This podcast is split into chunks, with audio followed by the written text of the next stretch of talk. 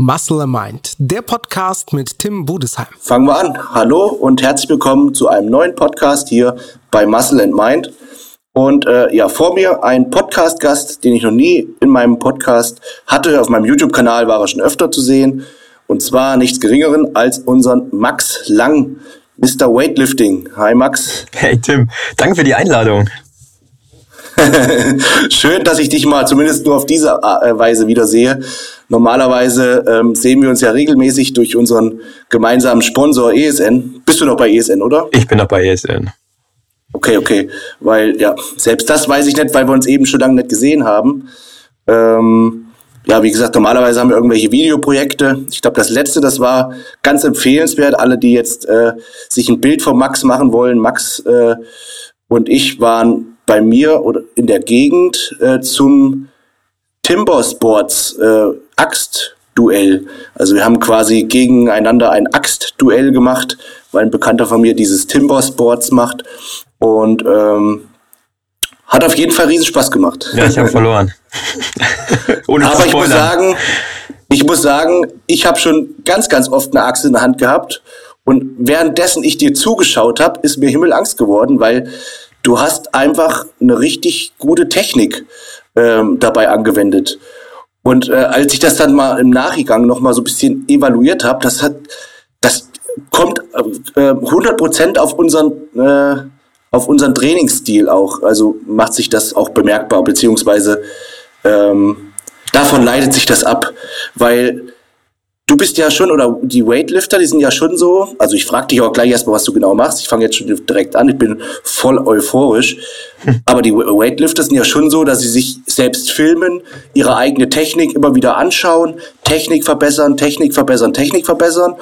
Und die Bodybuilder sind ja schon oft so, dass sie einfach sagen, okay, ich muss jetzt die Muskeln spüren, trainieren viel nach Gefühl, wie es aussieht, ist scheißegal, Hauptsache ich kriege keinen Bandscheibenvorfall, so auf die Art.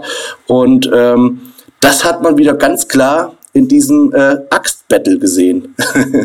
ja gut, ich, ich weiß gar nicht, ob ich wirklich eine richtige Technik angewendet habe. Ich dachte mir einfach nur, so würde ich zu Hause sicherlich auch Holz hacken. Ich habe dann nur gemerkt, dass mir relativ schnell der Unterarm so brutalst festging, dass ich mhm. echt Angst hatte, dass mir die Axt beim nächsten Mal Schwung holen äh, hinterm Rücken irgendwo in die, in die Fensterscheibe reinballert. das wäre auf jeden Fall sehr gefährlich, weil die war so messerscharf. Da konnte man sich mit, mit rasieren. Und äh, ein bisschen kriminell dabei war, dass man eben sich zwischen die Beine hauen musste, so circa 10, 15 Zentimeter an den Füßen vorbei. Aber äh, wer es anschauen möchte, der kann sich äh, das gerne mal anschauen auf dem YouTube-Kanal von Rap One, glaube ich, oder auch auf meinem YouTube-Kanal. Da gab es das Video auch. Ich bin mir gar nicht sicher, wo das finale Video dann kam. Aber erstmal zu dir, Max. Äh, was machst du? Wer bist du? Wie alt bist du? Und so weiter. Stell dich erstmal kurz vor. Ja, ich bin Max Lang, äh, bin 28 Jahre alt, Sportsoldat bei der Bundeswehr. Ähm, und das heißt übersetzt, dass ich mit meinem Sport, den ich mache, Gewichtheben, äh, ja auch mein Geld verdiene. Weil nur Gewichtheben alleine, das würde finanziell nicht reichen, definitiv nicht. Und die Bundeswehr bietet da eine super Möglichkeit, dass du als äh, Sportler wenn du jetzt nicht Fußball spielst oder eine andere Sportart machst, die, die sich durchaus selber tragen kann finanziell, dass du dort einfach äh, einen, einen starken Partner hast, äh, der sagt, du hast viel vor, wir unterstützen dich dabei und äh, ja, das ist so ein bisschen das Profi oder so ist man halt dann der Profi. Das heißt, du hast jetzt aber auch keine Bundeswehrverpflichtungen weiter, außer jetzt, du musst deinen Sport machen quasi, oder? Ne, so würde ich es nicht sagen. Ähm, du musst natürlich, bevor du zur Bundeswehr gehst oder zu Beginn deiner Bundeswehrkarriere, sage ich mal, äh, eine Grundausbildung machen und dann durchläufst du auch, äh, sage ich mal, äh, eine gewisse Laufbahn. Bei mir ist es jetzt der Unteroffizier. Ähm, mhm. Heißt, ich musste oder ich habe, uh, das ist schon ein bisschen länger her, ich glaube vor drei Jahren, meine Lehrgang zum Unteroffizier gemacht. Und normalerweise wäre so geplant gewesen, dass letztes Jahr nach den Olympischen Spielen die, der Lehrgang für den Feldwebel angestanden hätte. Aber weil die Spiele sich verschoben haben und wir dann quasi nochmal eine Vorbereitung fahren mussten und äh, Lehrgang plus Vorbereitung, das verträgt sich nicht ganz so gut, wurde das jetzt quasi genauso wie die Spiele auf dieses Jahr verschoben und dann mhm. werde ich, wenn alles läuft, nach den Spielen bei der Bundeswehr meinen nächsten Lehrgang machen, dann zum Feldwebel. Ah, okay. Genau. Also du hast natürlich auch Verpflichtungen. Du kannst natürlich nicht sagen, ich lege mich jetzt auf die faule Haut und äh, das, der Rest passiert von alleine. Wir müssen natürlich trotzdem Leistung bringen und äh, Klar, wenn der Arbeitgeber was von dir will, der muss natürlich auch parat sein. Logisch, aber jetzt im normalen Trainingsalltag, gerade wenn du dich auf den Wettkampf vorbereitest, da kannst du dich auf den Wettkampf vorbereiten und musst nicht noch an bei der Bundeswehr, dass die sagen, hey, du trainierst ja eh nicht 24-7, also die restliche Zeit, die kommst du, kommst du bitte hierher und putzt ein bisschen die Knarren oder die, die Schuhe. Das hast du halt jetzt nicht. Du kannst dann schon auf deinen Sport konzentrieren. Genau, das habe ich nicht. Also mein Dienstplan ist gleich der Trainingsplan. Ach geil. Und ähm, dein, du arbeitest ja mit einem Trainer zusammen. Ist es dein, dein erster und einziger Trainer oder hast du die schon mal gewechselt? Kriegst du die zugeteilt von der Bundeswehr oder wie läuft das?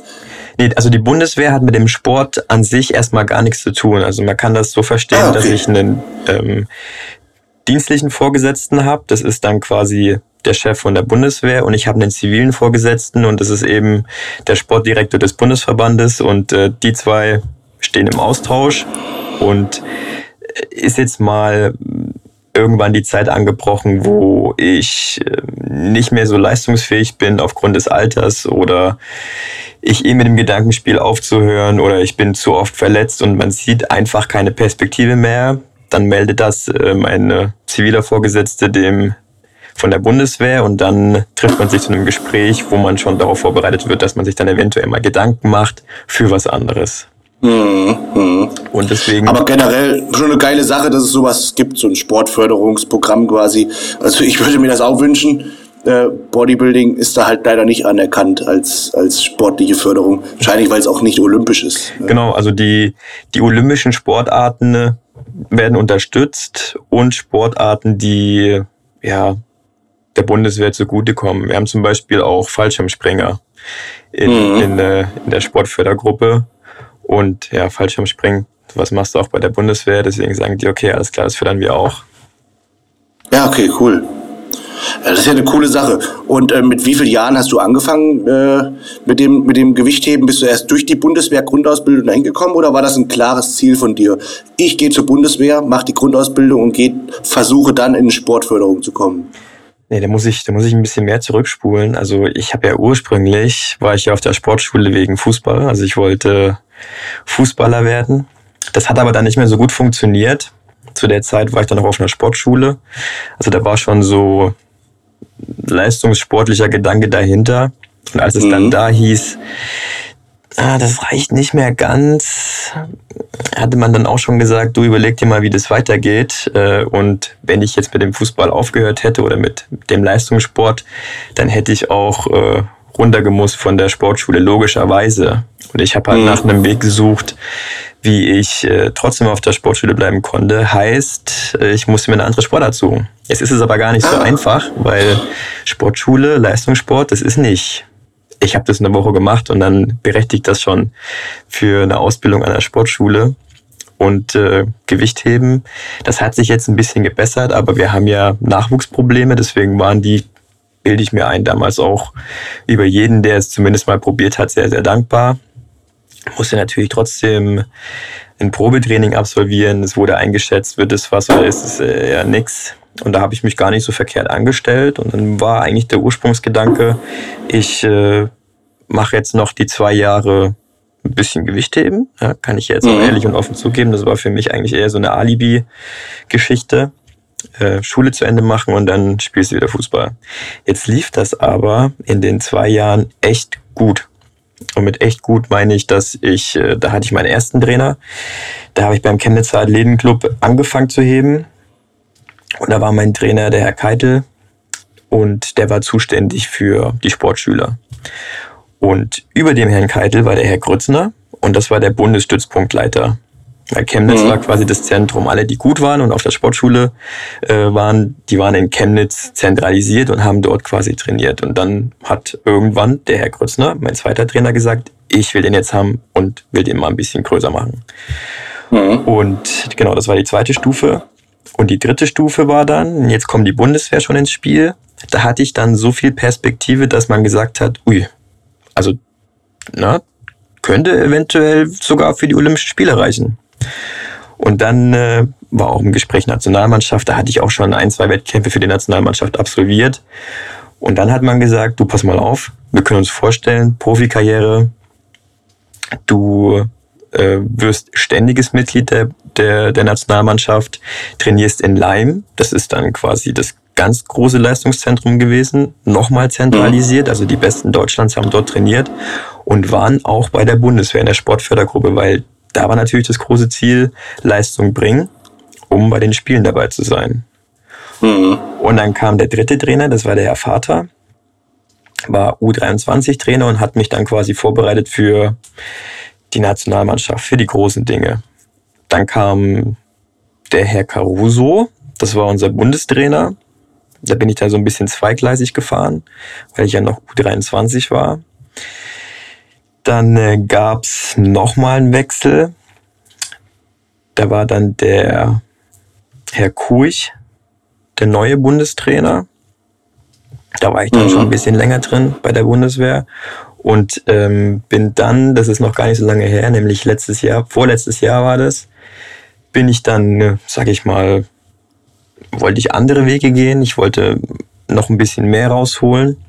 Bin ich dann nach Mutterstadt gewechselt, auch vom Verein her, und habe mir dort quasi selber einen Trainer rausgesucht. Da hat sich für mhm. mich persönlich nichts geändert. Ich hatte nur einen neuen Trainer mit der Absicht, äh, er hat nur mich. Der Bundestrainer hat halt mehrere Athleten, auf die er gucken muss. Und ich war der Meinung, ich brauche ein bisschen mehr Aufmerksamkeit. Und es ist natürlich schwer, wenn du halt fünf, sechs, sieben Leute hast und dann ist immer einer, der sagt, hier, ich will auch, ich, ich brauche sogar noch mehr. Mhm. Und ich habe dann halt gesagt, okay, das funktioniert so nicht. Und da wir einen Einzelsport betreiben, bin ich für meine Leistung selber verantwortlich und habe mir dann quasi selber so ein bisschen die Bedingungen hingebaut, wie sie für mich am besten passen. Heißt eben Trainer, mhm. ähm, der nur auf mich schaut. Ich konnte meine Physiotherapie so legen, die ist nicht weit vom, vom Verein entfernt. Und es hat halt alles so gepasst. Und jetzt arbeite ich seit zwei Jahren mit äh, André Dörzhaft zusammen und wir sind ein gutes Team. Okay, und ist das so, dass jeder Trainer dir auch irgendwie so ein bisschen was Neues beibringt oder andere Herangehensweisen hat? Weil unterm Strich ist es ja klar, das Gewicht muss hochgerissen werden, äh, da ändert sich an der Disziplin nichts. Ist das schon so, dass man da Unterschiede erkennt? Äh, man, kennt, man erkennt definitiv Unterschiede. Das kommt immer darauf an, äh, woran der Trainer so ein bisschen festhält. Da gibt's ja auch sage ich mal, verschiedene Ansichten, auch gerade was die Technik angeht. Und ich bin eben der Meinung, dass äh, jeder Athlet äh, besondere, auch anatomische äh, Fähigkeiten hat, beziehungsweise Gegebenheiten. Und mhm. ähm, ich sag mal, man kann zwar sagen, okay, was für den Großen und Schweren funktioniert, funktioniert demzufolge auch für den Kleinen und Leichten. Aber ob es dann wirklich so ist, das spürst du nur selber. Und ich habe halt gesagt, okay, ich habe eh die ganze Zeit ein bisschen gehadert mit meiner Technik, war immer der Meinung, da, da geht noch ein bisschen mehr. Und mit André habe ich jetzt die Möglichkeit, äh, mich hinzusetzen und zu sagen, hey, pass mal auf, ich habe das Gefühl, wenn ich so und so mache, das passiert oder das, das läuft bei mir jetzt ein bisschen besser, als wenn ich so und so mache. Und so haben wir quasi ähm, auch dem der 1 zu 1 Betreuung geschuldet, äh, wirklich intensiv uns ausgetauscht, äh, wie man denn die perfekte Technik für mich gestalten könnte. Und äh, mhm. da habe ich von Anfang an, sage ich mal, eigentlich nur von profitiert. Und wenn ich halt sage, du pass auf, ich habe gemerkt jetzt bei dem Versuch, dass da hat der Hebel nicht ganz gestimmt. Ich, ich muss mal gucken, wie, wie das funktioniert, wenn ich das so und so mache. Ja, und dann hat er sich auch Gedanken gemacht. Wir haben auch, wir haben uns so ein bisschen technische Vorbilder gesucht, äh, quasi mal über den Tellerrand hinausgeschaut, was, was die anderen machen. Äh, die Chinesen sind da, sind da ziemlich, äh, ziemlich gut anzusehen. Und dann haben wir uns halt von allen das genommen, was halt am besten zu mir gepasst hat. Und darauf haben wir eben aufgebaut. Was ist denn so ein typischer Technik-Skill, den man sich dabei jetzt abschaut? Also erstmal um für, die, für manche Leute, um die nochmal abzuholen, du machst Weightlifting, Gewichtheben. Das heißt, dabei dreht es sich eigentlich nur um eine Disziplin. Um zwei. Ähm, um zwei. Das ist? Reißen und Stoßen. Ähm, aber es ist ja ein Bewegungsablauf. Also du, du reißt und stößt nach oben quasi, oder? Im, Im Reißen kann man sagen, ist es ein Bewegungsablauf. Also du ziehst die Handel direkt in die Hocke, Überkopf natürlich. Und im Stoßen, in der zweiten Disziplin, sind es äh, streng genommen zwei Bewegungsabläufe. Du setzt erstmal um. Ja, da, das passiert auch meistens mit mehr Gewicht. Du setzt erst die Last um, stehst dann und dann stößt du sie noch aus. Das heißt, dann im Ausfallschritt die Handel über Kopf bringen. Also wir reden nochmal, um alle komplett abzuholen. Also ich weiß jetzt genau, was du meinst. Wir reden von einer Langhandel, die liegt am Boden und ähm, die ziehst du quasi nach oben, äh, setzt dann um und drückst sie über Kopf. Ja, kann man so sagen. Drücken würde ich jetzt und? vielleicht nicht sagen. Da ist natürlich schon eine ordentliche Portion Schwung dabei. Aber ja, so stimmt's. Oder, oder, oder schiebst oder wirfst du über Kopf, wie auch immer man das nennen will. Das ist dann das, das, das Reißen quasi. Das ist das Stoßende.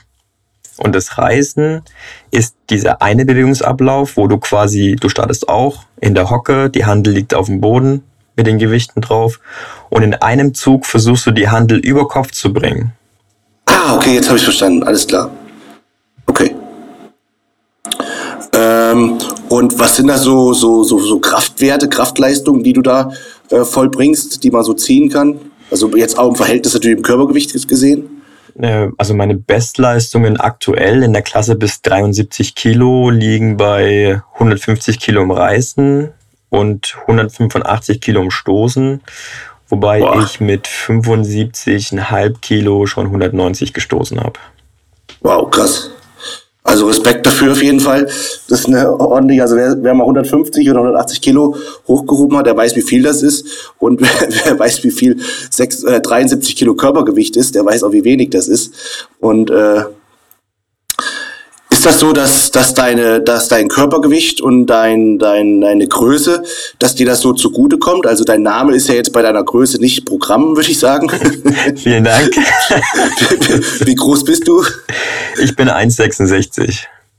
1,66, aber würdest du sagen, dass das dieses kleine, kompakte, ähm, dass das äh, dir zum Vorteil ist? Weil ich könnte mir vorstellen, jemand, der schwerer ist, vielleicht aber sogar auch ein bisschen größer ist, aber lassen schwerer sein und vielleicht nur minimal größer sein. Es ist ja nicht so, dass äh, die Kraft proportional auch zum Körpergewicht steigt. Das sehe ich ja im Bodybuilding ganz oft, wenn du das Beispiel nimmst mit Klimmzügen, äh, wenn Leute, die muskulöser sind, aber dafür ein bisschen schwerer, die schaffen ja nicht gleich doppelt so viel Klimmzüge deswegen, nur weil sie mehr Muskeln haben. Ähm, ist das so, dass, dass, äh, dass du sagen würdest, du hast als also im, im Gewichts- zum Größenverhältnis schon einen sehr, sehr guten Vorteil? Oder ist das im, im Gewichtheben gar nicht so relevant? Also die Größe also man sagt natürlich, wenn du größer bist, dann musst du auch dementsprechend das Körpergewicht haben. Also du, äh, salopp gesagt, ich mit meinen 1,66 äh, wüsste jetzt nicht, ob ich in der Lage wäre, mich noch irgendwie zu bewegen, wenn ich 100 Kilo wiegen würde. Ja. Aber wenn das Kraft wäre, spielt äh, mir in dem Sinne die Größe, also angenommen, ich wiege 100 Kilo und die sind nicht fett, sondern die sind muskulös, auf 1,66 Meter würde mir das schon in die Karten spielen, weil sich ja die äh, Hebel und die, mhm. und die Strecke ein bisschen ändert. Ja, und ja. ich habe halt so gesehen, ich kann halt von kleinen Hebeln kann ich schon profitieren. Ja. Ähm, und wie, ist das, wie ist so der, der, typische Trainingsalltag? Machst du auch hier so, so Bodybuilding-Training, um alles irgendwie ein bisschen zu stärken? Oder machst du rein deine, trainierst du rein deine Disziplinen? Ähm, reines Bodybuilding-Training ist bei uns das Krafttraining. Äh, ist ganz witzig, weil ich glaube, viele glauben, dass ein Gewichtheber, der in, im Wettkampf Reißen und Stoßen macht, im Training auch nur Reißen und Stoßen trainiert. Das ist aber gar nicht so. Also wir haben einen Trainingsmittelkatalog und der besteht aus 29 Übungen. Mhm. Und du kannst dir quasi, wenn du das Reißen jetzt nimmst, kannst du die kannst du richtig so einzelne Phasen herauserkennen. Also du hast zum Beispiel den ersten Zug. Das sind bei uns ähm, in der Übung Züge. Also wir trainieren, das ist, stell dir vor, wie Deadlifts, nur halt explosiv. Du hebst nicht nur bis zur mhm. Hüfte, sondern du überstreckst auch noch. Mhm. Dann kannst du Züge trainieren aus der Hüfte. Gerade so, wenn es darum geht, wirklich nochmal richtig groß zu werden, weil du brauchst halt wirklich die Höhe, um da ja dann drunter zu springen bei der Handel, im speziellen mhm. beim Reisen. Du hast den Weg äh, von Hüfte über Kopf. Das ist so das sogenannte Umgruppieren. Das kannst du isoliert trainieren. Du kannst trainieren den Weg ähm, der Handel über Kopf bis in die Hocke. Das ist dann das mhm. Unterhocken bei uns. Also wir haben extrem viele Übungen, die wir aus diesem Ablauf, Reisen oder Stoßen äh, rausnehmen können und einzeln trainieren können. Noch dazu. Und das machst du auch jede Woche, jeden Tag, wo du sagst, einen Tag trainiere ich nur das, einen Tag nur das, einen Tag nur das. Oder wie läuft das so ab? Ja, du, du kriegst halt den Trainingsplan von deinem Trainer und der baut so ein bisschen äh, ja, auf deine Schwächen und auf deine Stärken auf. Schwächen, Schwächen, Stärken, Stärken.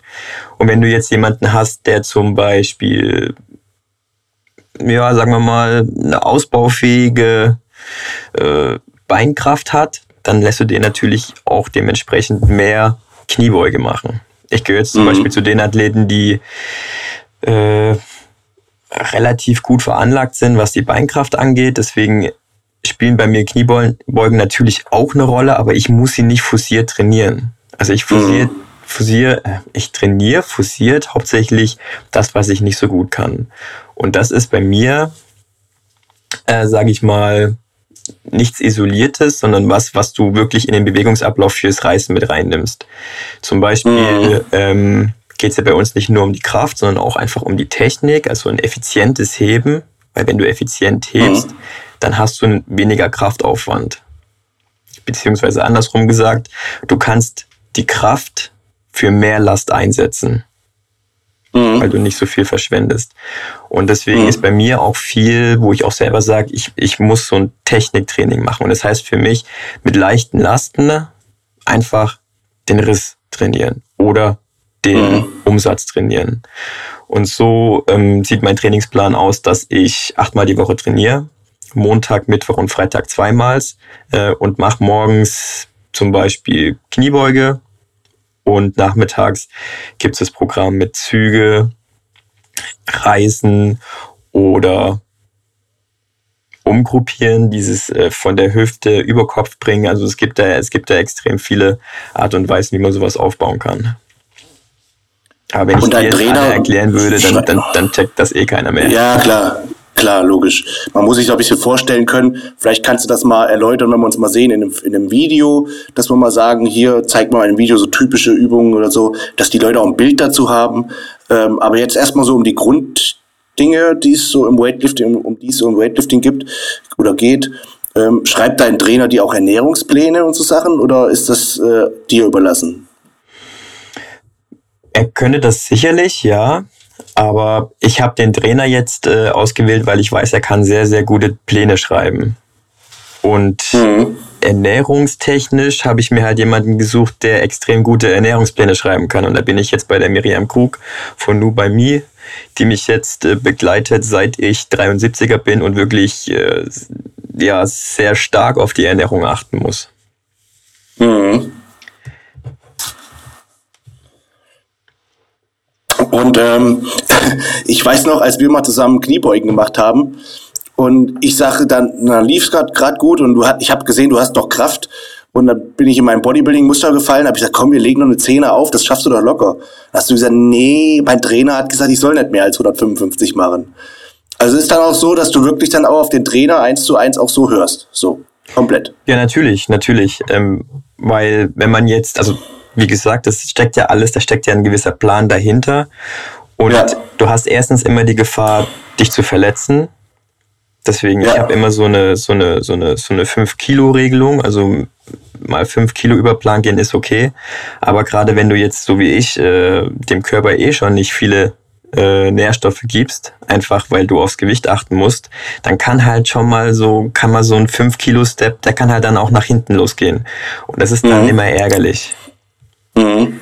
Und ähm, angenommen, ich würde jetzt halt immer sagen, okay, es gehen nochmal 10, es gehen nochmal 20, dann bist du wiederum auch ganz schnell im Übertraining. Und Übertraining ja. bringt mir persönlich gar nichts. Und so. Ja, und vor allem, vor allem kannst du da die, die Pläne sparen, wenn du sowieso dann immer irgendwie mehr machst und du bist dann irgendwann erschöpft oder wie auch immer und dein Trainer sagt, hey, warum ist der jetzt auf dem Plan steht 150 Kilo äh, Kniebeugen, warum ist der davon erschöpft? So, ja. äh, dabei hast du halt immer 160 gemacht, hast du nur nicht erzählt oder so. Also das verstehe genau. ich schon, ja. Genau. Also äh, natürlich werden jetzt viele sagen, na ja, komm, hey, die 10 Kilo einmal, das hätte schon auch funktioniert. Aber es ist halt eine, eine Prinzipsache. Ne? Und ja, ja, der klar. Trainer schreibt ja den Plan, weil er ja auch vertraut, dass du das genau so machst. Und ähm, so ehrlich bin ich dann auch und sag, ähm, du pass auf, gerne, das wäre auch noch gegangen, aber ich habe hier das Limit gesetzt bekommen und äh, deswegen bleibe ich da auch.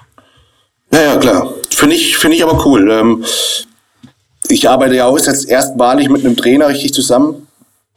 Habe ja sonst immer auch zwar mehr oder weniger Trainer gehabt, den Detlef Herget und Matze Botthoff. Aber das war immer so ein bisschen auf freundschaftlicher Basis und die haben mir mehr geholfen bei so Sachen wie Ernährung oder so. Also so Trainingssachen haben wir eigentlich selten irgendwie angesprochen. Ähm, die hatten auch immer so ein bisschen die Haltung, wenn man irgendwo im Bodybuilding dann eine Schwäche hat, so von wegen, ja, ist halt Genetik, musst halt mit leben, so mehr oder weniger. Und mein jetziger Trainer, der ist da auch detailverliebt, äh, der Stefan. Und der sagt auch, na, ja, das Wort Genetik, das ist zwar eine, spielt zwar eine große Rolle, aber man kann es trotzdem verbessern. Worauf ich hinaus will, also jetzt halte ich mich auch erstmalig nicht zu 100 Prozent immer an alles, weil ich da eben auch mein eigenes, mein, meine eigene Gewohnheit mittlerweile habe, aber ähm, spreche auch Dinge mehr ab und halte mich dran. Und ich muss sagen, da, ähm, das ist schon eine coole Sache, wenn man dann einfach auch über das, was man macht, so fachsimpeln kann. Ah, meint sich, soll nochmal hier oder soll nochmal da. Äh, und das habe ich mir von dir ein bisschen abgeguckt, muss ich sagen. Äh, das fand ich ganz cool, weil ja, ich konnte mich anfangs nicht darauf einlassen. Der hat gesagt, ah, das Rückentraining müssen wir umstellen. Du hast Kraft wie eine Sau, das ist alles, das, das wissen wir. Und das war auch bis jetzt, wo du, wo du stehst, war das auch alles gut, dass das so ist, dass du schwer trainiert hast und so weiter. Aber der hat gesagt, du bist so ein, so ein Rotdiamant, der jetzt halt fein geschliffen werden muss und poliert werden muss. Und äh, da hat er mir das ein bisschen was erzählt, du musst leichter trainieren und du musst da drauf achten und da drauf. Ah, und ich denk, dachte am Anfang so, Schnulli, da leichter trainieren, willst du mir jetzt erzählen, so, ne? Und äh, dann habe ich mich so ein bisschen dran erinnert, ah, der Max hat mal gesagt, nein, ich darf nicht mehr machen. Mein Trainer hat gesagt, ich muss mich daran halten. Oder ähm, ja, die Übung können wir jetzt nicht machen. Mein Trainer hat gesagt, ich darf das nicht. und da habe ich mich so ein bisschen dran erinnert und habe ich gesagt, okay, wenn schon äh, der olympische Profi hier Max Lang sich daran hält, dann muss der Budesheim jetzt auch mal anfangen. ja, das sind halt, das sind halt immer so die, die kleinen Nuancen, die, die dann irgendwann vielleicht mal sich eher negativ auswirken könnten. Ich meine, früher, als ich noch, als ich noch richtig jung war, als ich angefangen habe, da habe ich zwei Wochen, habe ich bolzen können wie ein Irrer. Und ich habe das mhm. nicht groß gemerkt. Aber mittlerweile ist es so, wenn wir mal einen Tag haben, wo, wo auch der Trainer geile Laune hat und sagt, ey, wir können heute noch mal ein bisschen was draufladen, äh, das merke ich am Tag danach und zwar brutal. Mhm. Ja. Mhm. Also du musst dann schon ein bisschen aufpassen, weil es könnte ja sein, dass die 10 Kilo, die du gestern mehr gemacht hast, dass die mhm. sich auf den heutigen Tag so auswirken, dass du irgendwo Leistungseinbußen hast. Oder es zieht okay. sich halt durch die ganze Übung durch, weil dein äh, Oberschenkel äh, zu fest ist oder der Rücken zu fest ist. Das, das spüre ich immer sofort, wenn ich schwere Züge mache und ich übertreib's. Wenn der Rücken bei mir fest ist, dann stimmt von der Technik her gar nichts, weil der Rücken sagt einfach immer wieder, Digga, ich hab keinen Bock. Du hast mich gestern gepeitscht und heute hast du mhm. jetzt den Salat. Ja, klar, auf jeden Fall. Ähm, cool und spannend auf jeden Fall. Denkst du oder hast du auch den Eindruck, ich weiß nicht, wie sehr du das verfolgst oder in anderen Studios mal gesehen hast, also großes Lachen deshalb, weil man ja zurzeit nicht in andere Studios äh, reinkommt, dass wir zurzeit so auch so einen kleinen Weightlifting-Boom wieder haben, dass es so jetzt immer mehr wieder machen. Gerade jetzt habe ich auch gesehen bei, bei Mädels, immer, die immer mehr, dass immer mehr Mädels darauf kommen, Weightlifting zu machen. Siehst du das auch so oder ist das nur ein Eindruck von mir. Nee, definitiv. Also ich glaube, äh, den Boom haben wir tatsächlich. Der wurde aber nicht vom Gewichtheben ausgelöst, sondern von CrossFit.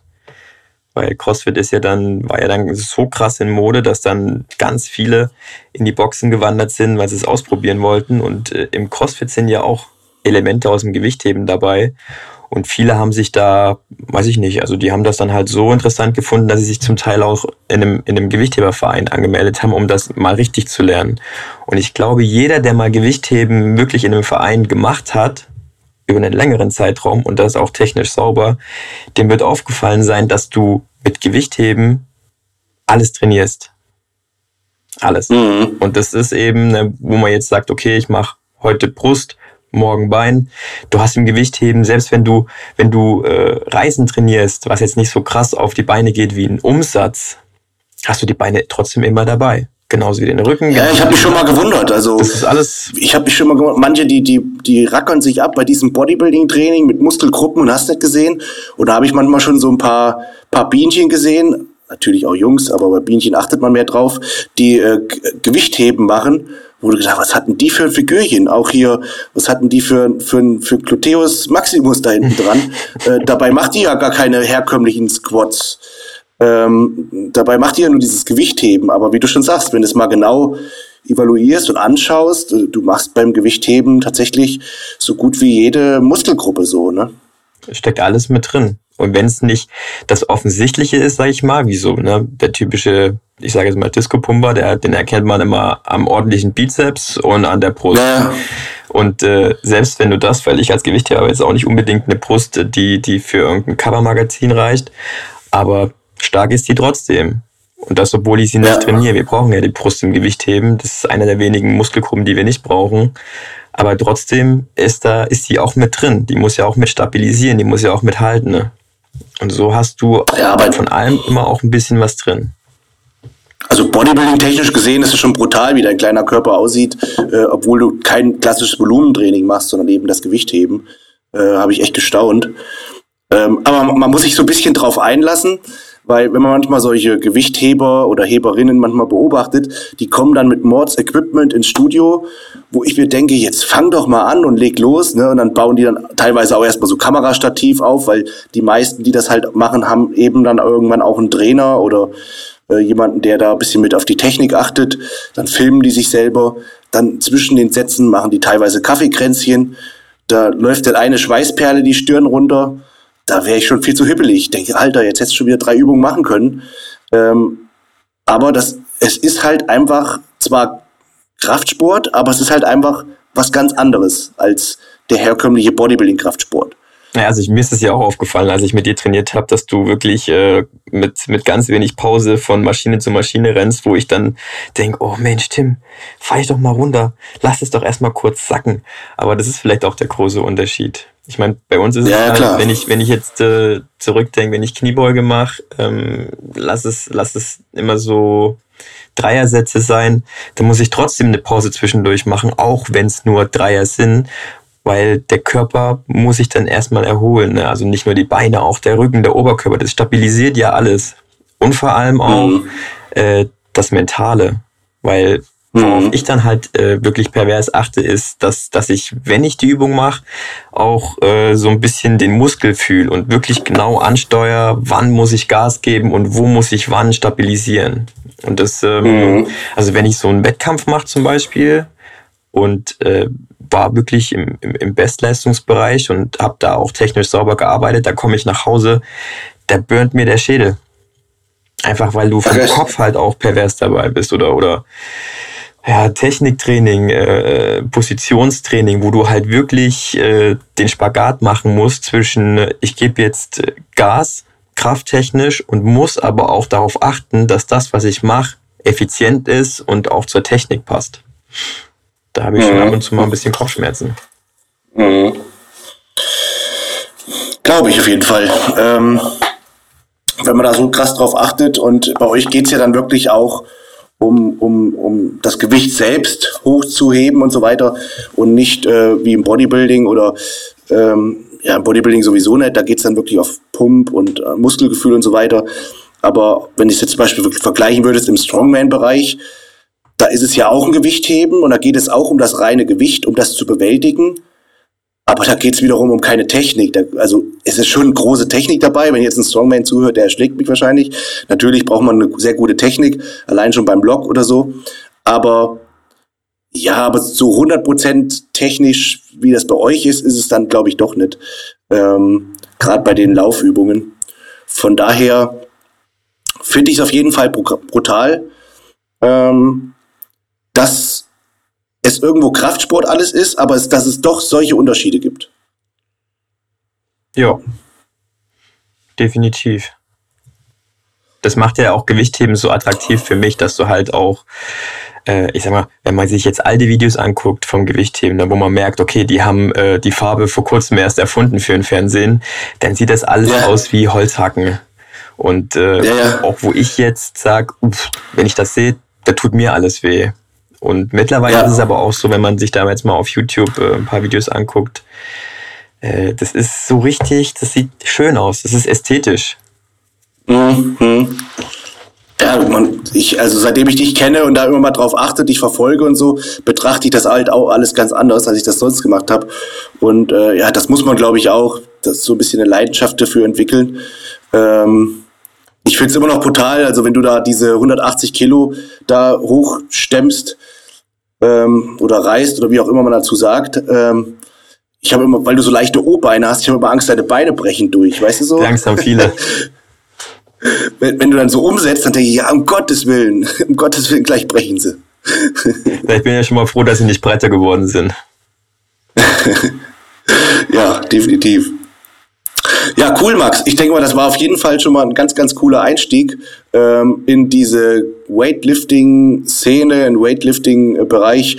Und ähm, ich hoffe, dass wir uns bald mal wiedersehen und mal ein cooles Video zusammen drehen. Ja, wir haben immer noch offen, du hast ja mal ein Bodybuilding-Training mit mir gemacht und wir haben immer noch offen, dass ich auch mal ein Weightlifting-Training mit dir mache. Ich werde zwar klicklich versagen, weil ich allein schon so, eine, so ein steifer Bock bin. Ähm, ich schaffe es nicht mal Front Squats zu machen und die Arme unter die Stange zu halten, ähm, weil ich so steif bin.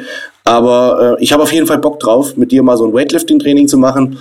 Ähm, und äh, ja, wenn euch die Folge gefallen hat und ihr gerne nochmal einen tieferen Einblick in äh, das Weightlifting-Leben hören wollt ähm, und so weiter und so fort, dann schreibt gerne mal einen Kommentar oder markiert uns. Max Weightlifting, glaube ich, heißt du bei Instagram, ne?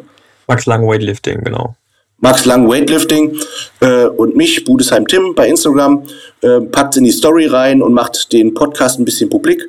Da freuen wir uns und ähm, das ist dann für uns auch ein Feedback, ob es gut angekommen ist, etc.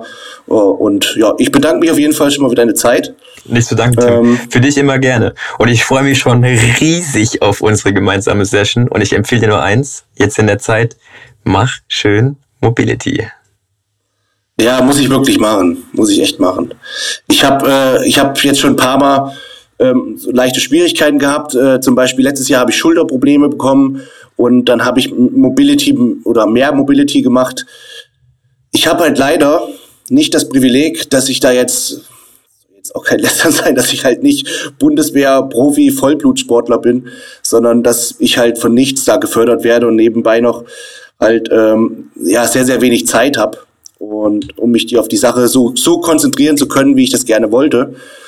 Und ich schaffe es nicht mal zum Physiotherapeuten zu gehen, so regelmäßig, weil mir das einfach zeitlich nicht ganz so möglich ist. Aber äh, ich will die nächsten Jahre jetzt, oder ich will jetzt, jetzt sagen, die letzten Jahre hört sich so alt an, aber ich bin jetzt schon an einem, an einem Punkt angekommen, wo ich die, wo ich die Leiter schon relativ weit oben stehe. Und äh, jetzt bin ich an einem Punkt, wo man sagen muss, entweder jetzt ganz oder gar nicht mehr. Und äh, meine Entscheidung wird schon dafür sein, dass ich sage, dann jetzt noch mal ganz. Und deswegen hoffe ich, dass ich auch in den nächsten Jahren äh, oder nächster Zeit ein bisschen regelmäßiger schaffe, Physiotherapie zu machen und auch, wie du schon sagst, Mobility und sowas mit einzubauen, weil das eben auch wichtig ist. Ne? Definitiv, das können so die letzten paar Prozent sein. Aber für ein kleines Lob für mich, du hast gesagt, für so einen dicken, hässlichen Bodybuilder bin ich gar immer so ungelenkig, als wir Kniebeugen-Mobility gemacht haben. für so einen ungelenkigen Bodybuilder bist du gar nicht so hässlich. das kommt besser, ja. Das habe ich nicht gesagt. Das habe ich nicht gesagt. Aber doch, also ich, ich, ich weiß natürlich, was mich erwartet, äh, wenn, wenn wir dann äh, wirklich so ein bisschen an die Technik gehen. Aber ich habe dich ja schon beugen sehen und äh, na, Kniebeuge, das war schon, kann man gar nicht so viel meckern. Außer, dass du dann deine Hände vor der Brust äh, über Kreuzen nehmen musst, weil, ja. nicht, ja, okay, nicht weil ich zu steif bin. Aber cool, ich freue mich ganz sehr drauf. Und äh, wenn ihr euch auch freut, dann wie gesagt, markiert es bei Instagram, schreibt in die Story ein Training mit Max und dann wird man das äh, bestimmt mal einstielen können. Ja, ich hoffe doch. Zu, zur Not mit Mundschutz. ja, auch das. Mittlerweile habe ich mich ja so schon dran gewöhnt. Ja. Das passt schon. Cool. Danke, Max, für deine Zeit. Nicht und, danke. Äh, danke sind, für die Einladung. Gerne. Wir sind raus. Bis zum nächsten Mal. Ciao, ciao. ciao.